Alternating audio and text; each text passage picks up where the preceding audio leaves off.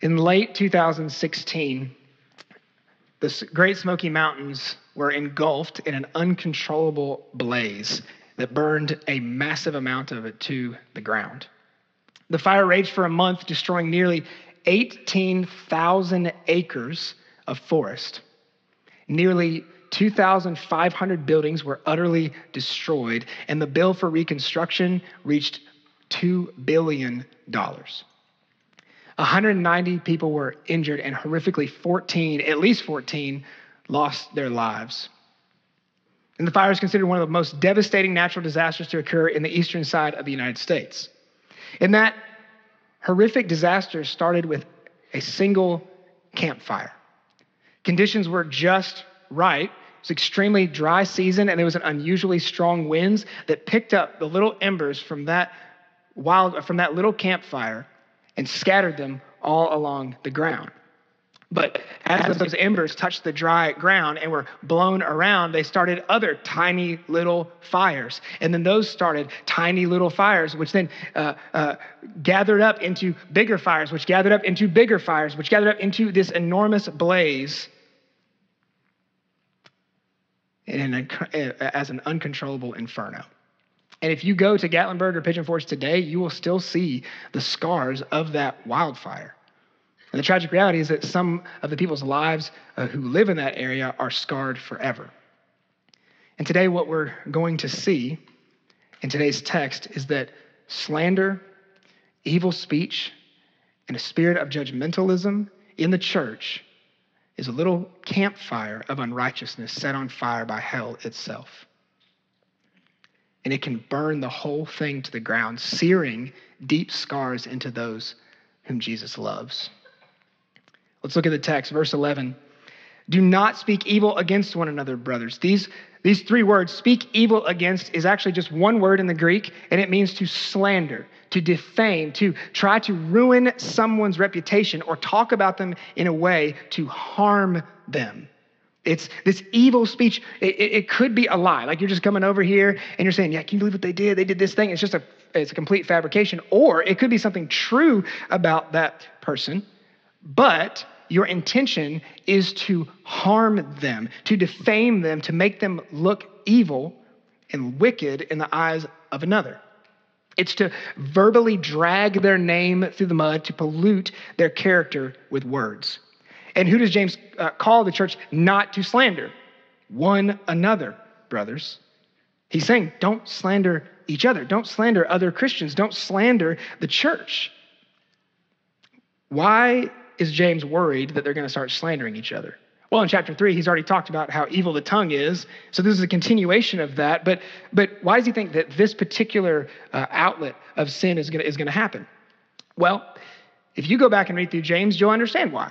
He's just spent about four chapters just harshly rebuking them, letting them, letting them have it over and over again, and he has not minced words. He's called them out for their selfish ambition, for their divisiveness, uh, their, their selfish desires to exalt themselves, and they're fighting and quarreling and bickering with one another, ripping the church apart, acting like the world. And James is just bringing the hammer down over and over and over again. And so it would be very tempting for them and easy to uh, start speaking evil of each other because of this. If you've ever been on like a failing sports team or, or let's say you had a, a group project in school or on a work team and, and you just fail, completely drop the ball, and your boss or teacher or coach, whatever, comes over to you and just lets you have, like, lets the whole team have it. You know what that feeling is like, that temptation to be like, yeah, but, but this person over here, they did this, da, da, da, and you start slandering your boss or the coach, or you start slandering each other. You, you, you try to do that so that you get off the hook. It's a self protecting measure. And this is, and this is what would uh, what was going on and, and, uh, and what James predicted would happen in the church. They would start reacting this way. And he looks at him and he says, No, don't do that. Don't slander each other. But why is it such a big deal? Is it really that big of a deal? Is slander really that bad? Well, the Holy Spirit, through the Apostle James, says, Absolutely. The verse continues The one who speaks against a brother or judges his brother speaks evil against the law and judges the law. Now, notice James adds something here judging. And depending on who you are, you either hate this command or love this command. If you're someone who's very critical of others, you uh, hate this command. You, you hate the idea that you can't evaluate others uh, in, in a self righteous way. But the ones who tend to be loose with their behavior, they love this. Like, yeah, you can't judge me. Ha ha. But what is James actually getting at here? What does he mean by judgment? Well, he's drilling down on a matter of heart. This is a heart issue. And this is this judgment is self-righteous fault finding in others. Self-righteous fault finding in others, criticizing others so severely that you're condemning them. That's the color of this word judgment. It's a condemnation. So, it's looking at a brother or sister in Christ and uh, saying self righteously, there is no way that God has actually saved you. The problem with this is that this judgment isn't based on God's character, but your character. It's a self referential judgment. You're thinking about yourself and, and, and, and making yourself the standard of goodness. So it's like you've built this little, this little step ladder of morality, right? And you got four, you know, let's say yours is like four steps. Okay? So, so you've built up this little uh, step ladder of morality, and, and you've defined what good and right and righteous is. And this is your little step ladder. And you step up to the top of it, and then you look out at everybody else, and you're just a few heads higher than, uh, higher than them on your little self righteous morality ladder, and you're going, Ha! I'm better than you. Let me tell you all the reasons why you, you're, you're terrible. Let me tell you all the reasons why you're bad. This kind, and this is the kind of judgment the word, the word is railing against here. But, and I know this is going on in your heart and your head, and in some of you, because this is exactly what happened in my heart and my head. But aren't we supposed to judge in some way, evaluate in some way? Aren't, aren't we supposed to uh, like take a look at each other's lives and figure out, hey, here's where you're not following Christ. Let me let, let me help you out. Isn't that what we're supposed to do? Doesn't the Bible tell us to rebuke one another if we're in sin? And yes, it does. But the heart behind this judgment that, that James is going against here isn't evaluation, but condemnation. You're not judging another believer with the aim of helping that limping believer walk more faithfully with Jesus. You're judging them with the aim of breaking their kneecaps so that they can't. You see that difference? And with this, James starts to reveal the heart behind why slander is so evil. And judgment and this kind of judgment is so evil. Slander is the prideful pursuit of using your words to harm others to exalt yourself. It's inherently self centered and self exalting. And by slandering, we feed our self idolatry. It's the aggressive verbal expression of self exaltation by other denunciation. You're pushing others down so that you feel better and look better in your own eyes and attempting in the eyes of others. And James explains why and how this is so dangerous for us. Because the one who slanders and self righteously judges a fellow believer, look at the text. They speak evil against the law and judge the law. The Spirit is saying through James that by slandering a fellow Christian, you slander the law of God. By self righteously judging another Christian, you self righteously judge the law. How? Well, we got to figure out what law James is talking about here.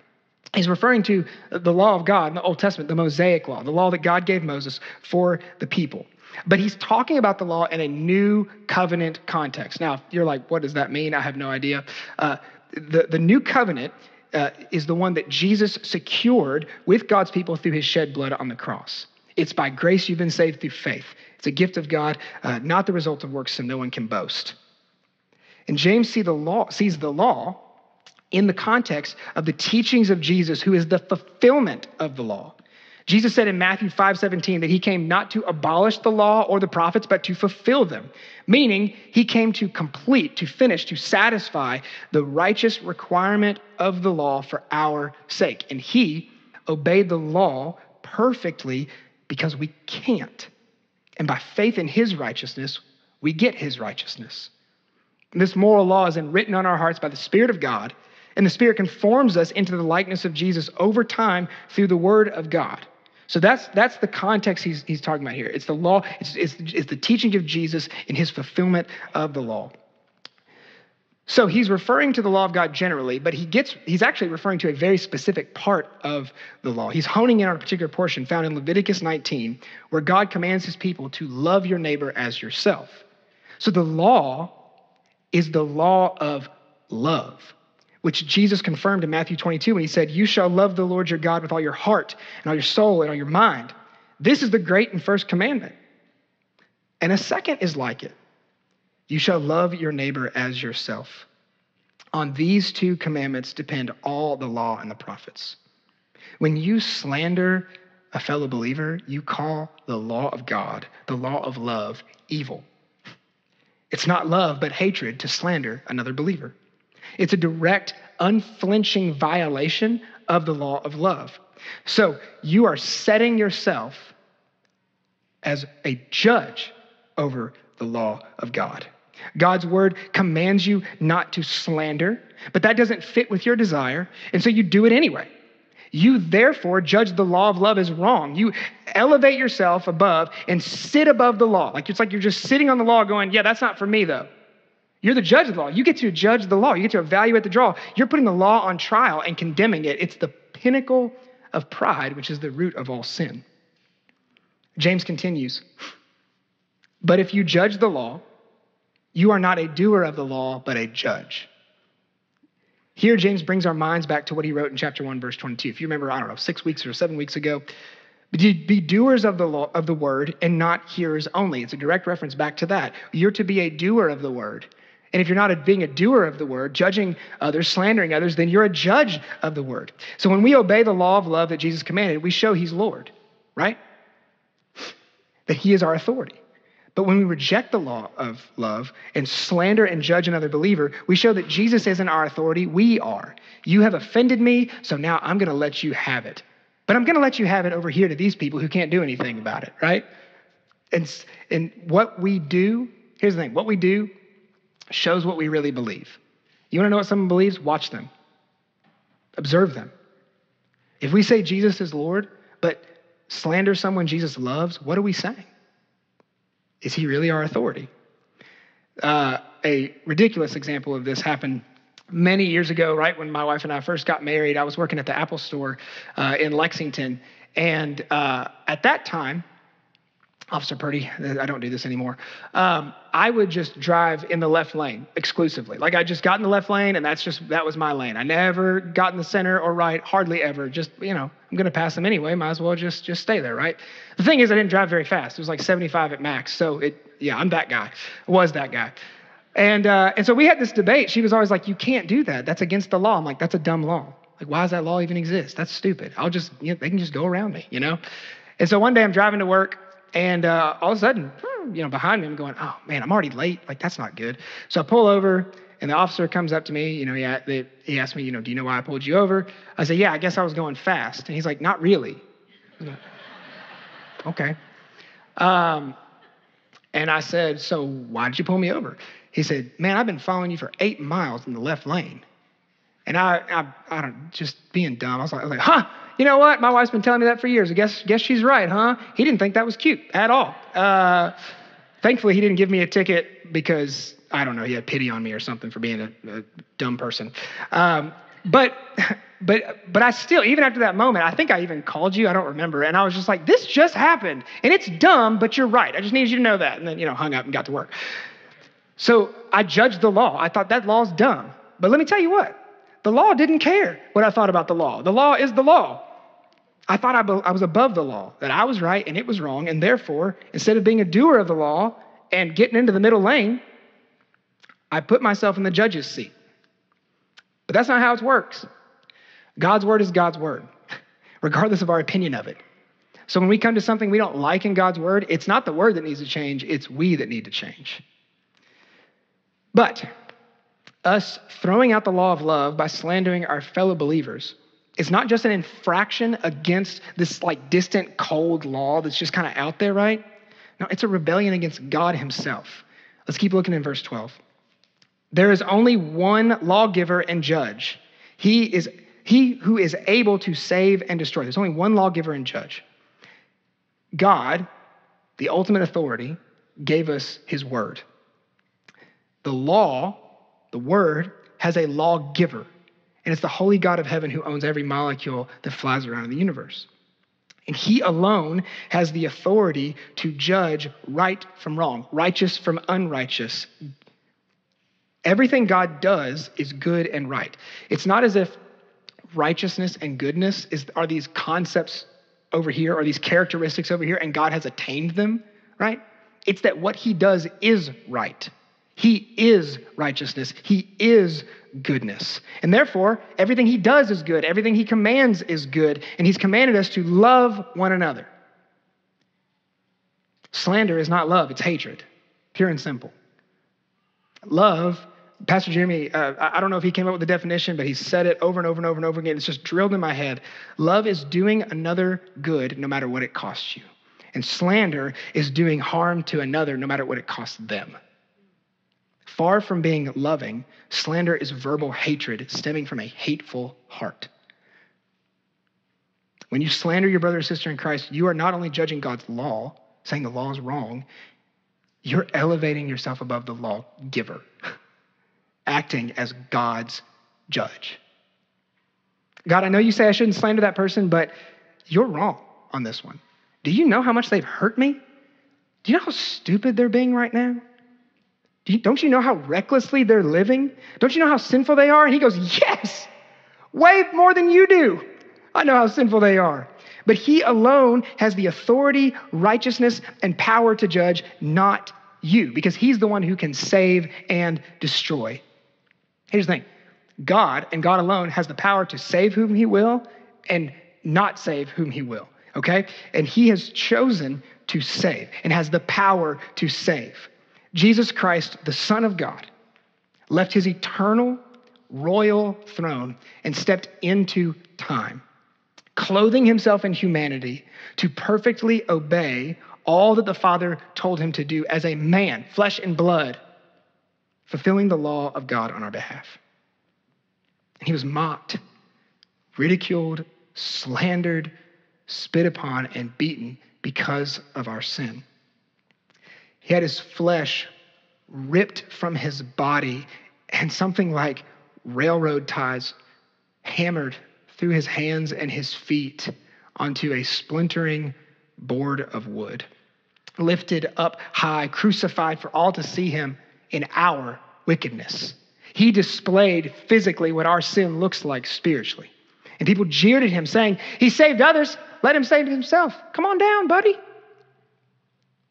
But more than all this, more than all the physical and emotional pain from people, he exhausted the anger that God has against us for our sin. And on that cross, God unleashed his anger, his wrath on the Son, treating his Son as the king of all sinners, the sinner of all sinners, the sinner's sinner.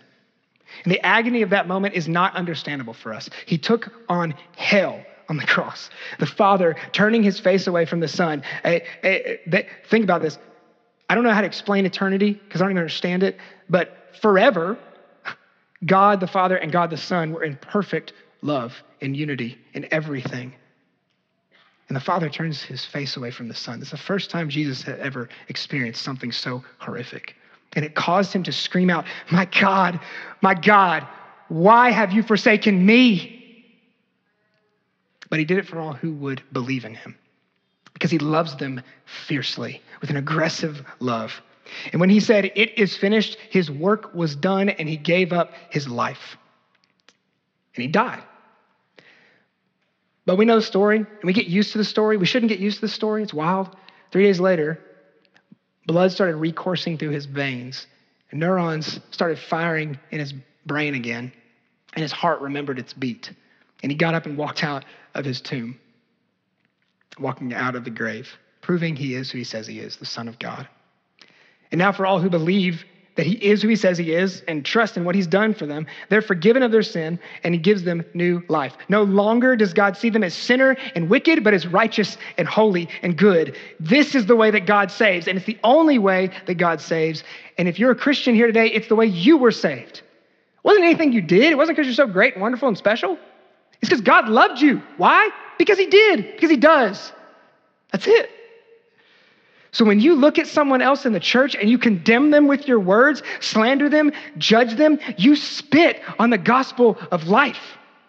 You're saying that the gospel is true for you, but not for them. And James responds, Who are you to judge your neighbor? The answer is nobody. I'm nobody.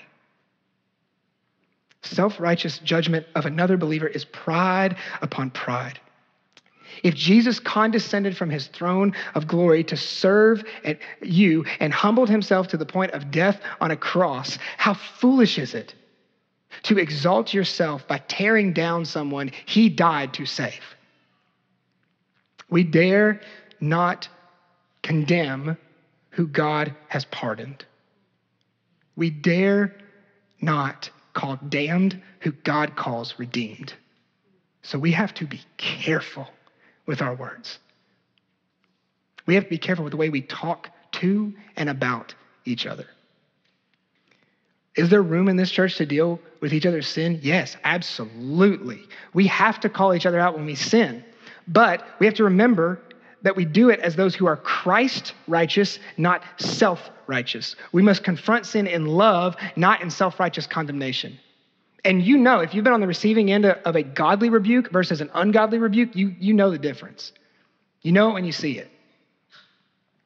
If, let's say you're hiking along a mountain and your friend who's ahead of you is just being a goofball and they're right on the, on the edge of the cliff, like, you know, just being ridiculous or whatever, they're tiptoeing on the edge of a cliff. It is not unloving for you to scream at them, get away from the cliff. What are you doing?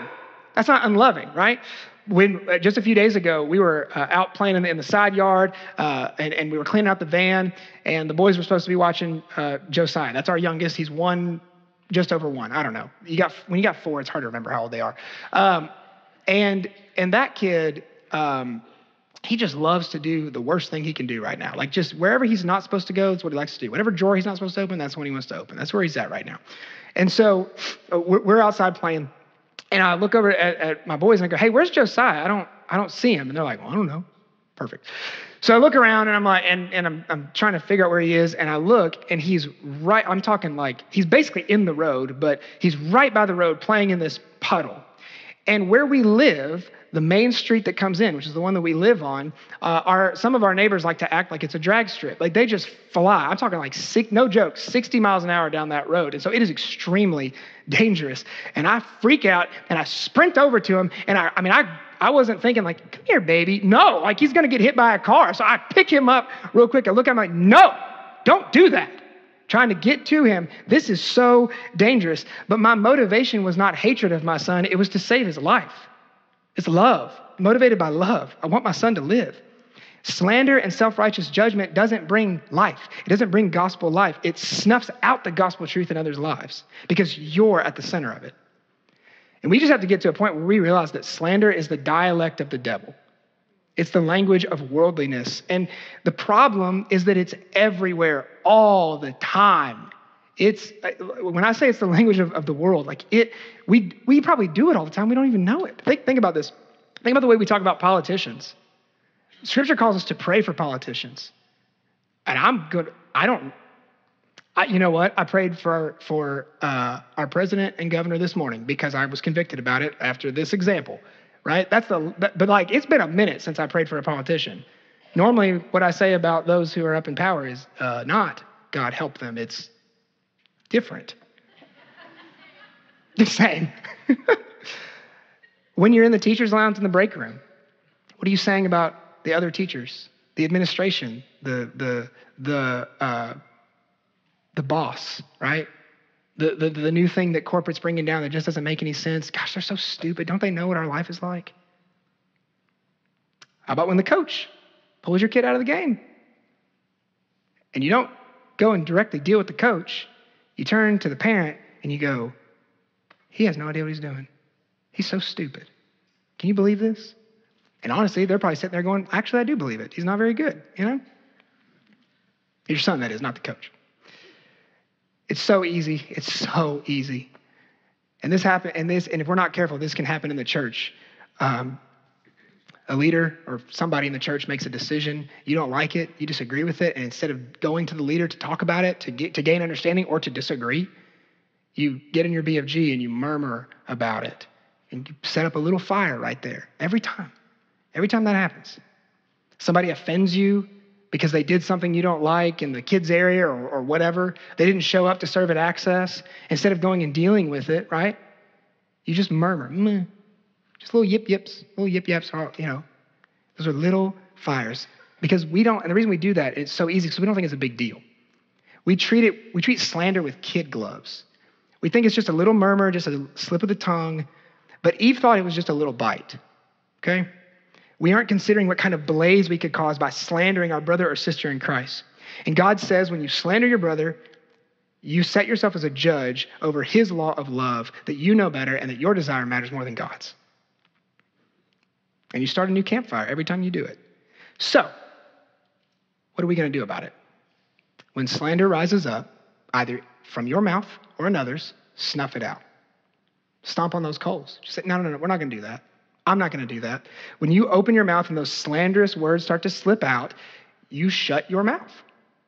I was going to use a different phrase, but my wife wisely told me some people get offended by that. Stop talking. Apologize. And then go to the person you're concerned about or that you have a problem with and deal with it directly. And here's the clincher with love, seeking reconciliation. Okay? This isn't a, you've offended me, I'm gonna let you have it.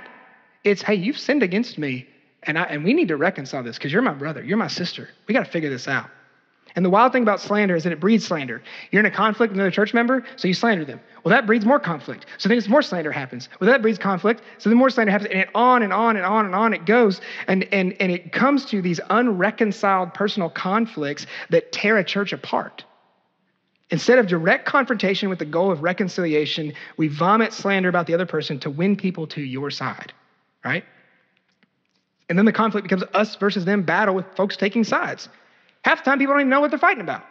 Before you know it, that small ember of conflict can set the whole church ablaze, leading to the exact kind of selfish fighting that James warns about and rails against just a few verses back. The root of it is pride. Instead of God being glorified through your humble speech, you want yourself to be glorified and displayed as right. I'm right. But remember, God opposes the proud but gives grace to the humble. So it's not just you against this other person when you're doing this, it's you against God, and that's not a fight you're going to win. The problem with slander is that it's so easy.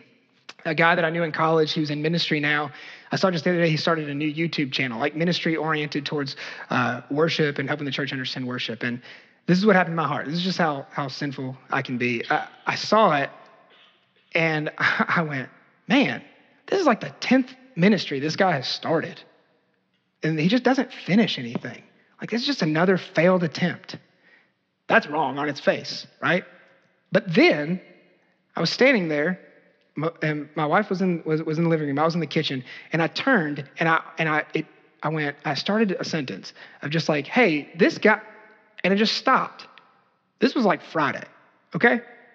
I stopped, and this scripture hit me like a ton of bricks. And this question popped up why?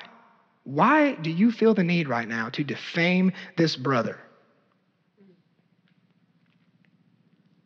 This, thank God the word constrained me. Because this guy loves Jesus, loves the church, loves his family, serves, serves the church faithfully. He wants to see people know Jesus and wants to build the church up. What's wrong with that? So he started 10 things. Great. It's all it is is self righteous, self exaltation, and pride. It's wicked. And this is the sickness that James is dealing with here. So here's, here's the reality. When you slander your brother or sister in Christ, you lie about who they are in Christ unredeemed, unforgiven, unfit for the kingdom, unloved by God, useless, hopeless, and hellbound. When you slander your brother or sister in Christ, you spit the song of the serpent and you adopt the accent of the accuser, the devil himself, and you lie like the father of lies. And may we not be those people who speak with a, de- with a devilish dialect. Okay, here's the encouraging part. There's really good news. Because on the cross, Jesus was slandered for your sake. He was called a liar a slanderer. He was accused of slandering the law of God because he claimed himself to be God. But no lie ever slipped from his mouth. Not once, not even a hint of a lie, because he is the truth and the life. His claim to be God in flesh was true and verified by his resurrection. And now, the one who is slandered by his own people sits at the right hand of God. And if you put your faith in him, if you trust in his righteousness, not your own, he will intercede before the Father on your behalf. And he will not slander you before the Father. If you're in Christ, if you've trusted in Christ to save you from your sin, Jesus says this about you. Listen. You're forgiven. You're set free from sin. You're righteous. You're going to rise from the grave, and you are deeply loved by God. If you're in Christ, the Father doesn't slander you. No longer does he say, Get away from me, you wicked. He says, This is my beloved in whom I'm well pleased. Let this truth be what flows from our mouths, okay? May we not have evil speech, but gospel speech. And let our prayer be that this place be, be a wildfire, but not of gossip and slander, but of spirit filled gospel talk. And if your mouth is a campfire, let it be one not of hatred and self righteousness, but of love and Christ righteousness to spread the gospel from here to the ends of the earth.